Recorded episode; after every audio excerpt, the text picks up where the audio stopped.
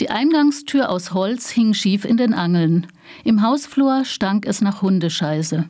Fünf Briefkästen waren noch mit Namensschildern versehen, einer gehörte offensichtlich zu einer Wohngemeinschaft. Ich stieg die Treppe in den ersten Stock hoch. Vor der rechten Tür lag ein großer blauer Müllsack. Ich klingelte. Es dauerte eine Weile, bis schlurfende Schritte näher kamen und die Tür einen Spalt breit geöffnet wurde. Ein aufgeschwemmter Kerl wurde sichtbar, trotz der Kälte draußen mit einem schmuddeligen Unterhemd bekleidet. Kaum hatte er mich, ich mich vorgestellt, knallte er wortlos die Tür wieder zu. Seufzend, seufzend versuchte ich es bei den Nachbarn. Ja, ein magerer Mann um die 60 in einem Polyesterpullover und einer alten Anzugjacke beäugte mich misstrauisch. Wieder stellte ich mich vor und fragte, ob er seine Meinung zu der Wohnbautraum sagen würde. Was denn? Verbrecher sind das, Verbrecher. 40 Jahre wohne ich hier und jetzt soll ich raus? Alles Verbrecher. Er hatte eine Fahne. Wenn er schon zu DDR-Zeiten hier gewohnt hatte, war er auch damals kein Gewinner gewesen, dachte ich.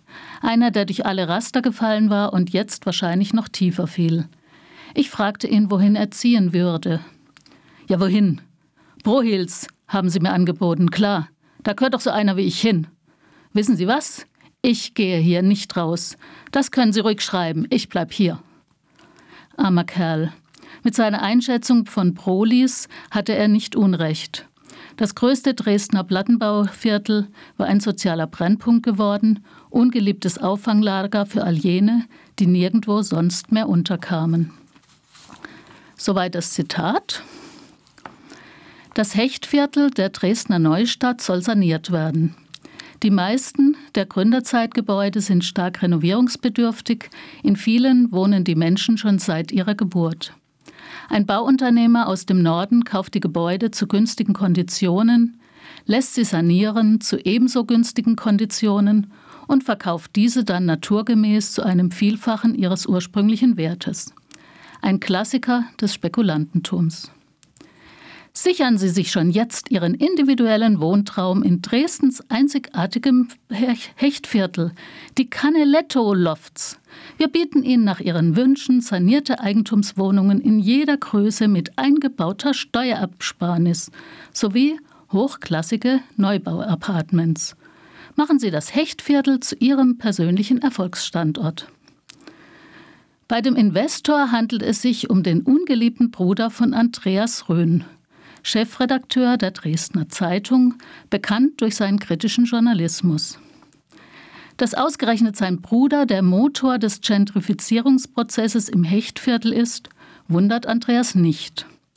Die Familie, mit der er längst gebrochen hat, hat ihren Reichtum im Faschismus mit der Ausbeutung von Zwangsarbeitern erwirtschaftet, und niemand aus der Familie hat dies in der Folgezeit kritisch hinterfragt. Selbstverständlich logiert Frank Röhn im teuersten Hotel Dresdens, im Hilton.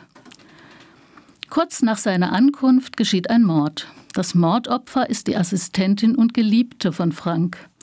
Er wird festgenommen, in der Folge jedoch wieder freigelassen. Der Sekt, der am Abend getrunken wurde, enthielt Gift. Andreas traut seinem Bruder auch einen Mord zu. Doch gibt es noch etliche andere Verdächtige. Kirsten Bertram, Partnerin und Kollegin von Andreas, recherchiert im Hechtviertel nach möglichen Motiven. Kurz darauf wird ein Gebäude des Sanierungsgebietes abgefackelt. Dale, Kirstens Ex-Freund und Detektiv für die Versicherungsgesellschaft, bei der das Gebäude versichert war, stellt Nachforschungen an, ob es sich hier um vorsätzliche Brandstiftung handelt. Das abgebrannte Haus gehört Frank Rönn. Die drei Protagonisten recherchieren in alle Richtungen. Haben der Mord und die Brandstiftung etwas miteinander zu tun? Verdächtig sind die Mitglieder einer WG. Eines der von der Sanierung betroffenen Häuser, die Front machen gegen die Pläne im Hechtviertel. Aber auch der nicht entlohnte Leiharbeiter aus Tschechien, der Sanierungsarbeiten auch im Winter durchführt, ganz zu schweigen von Frank selbst, der, wie sich bald herausstellte, kurz vor dem Konkurs steht. Erst auf den letzten Seiten wird das Geheimnis gelüftet. Beate Baums Krimi ist bereits der fünfte Band einer Serie, in dem das Journalistenpaar Kirsten Bertram und Andreas Rönn ermittelt. Drei weitere Krimis dieser Reihe sind im Gmeiner Verlag erschienen. Bei den meisten steht die Stadt Dresden im Mittelpunkt, die auch Wohnort der 1963 in Dortmund geborenen Autorin ist.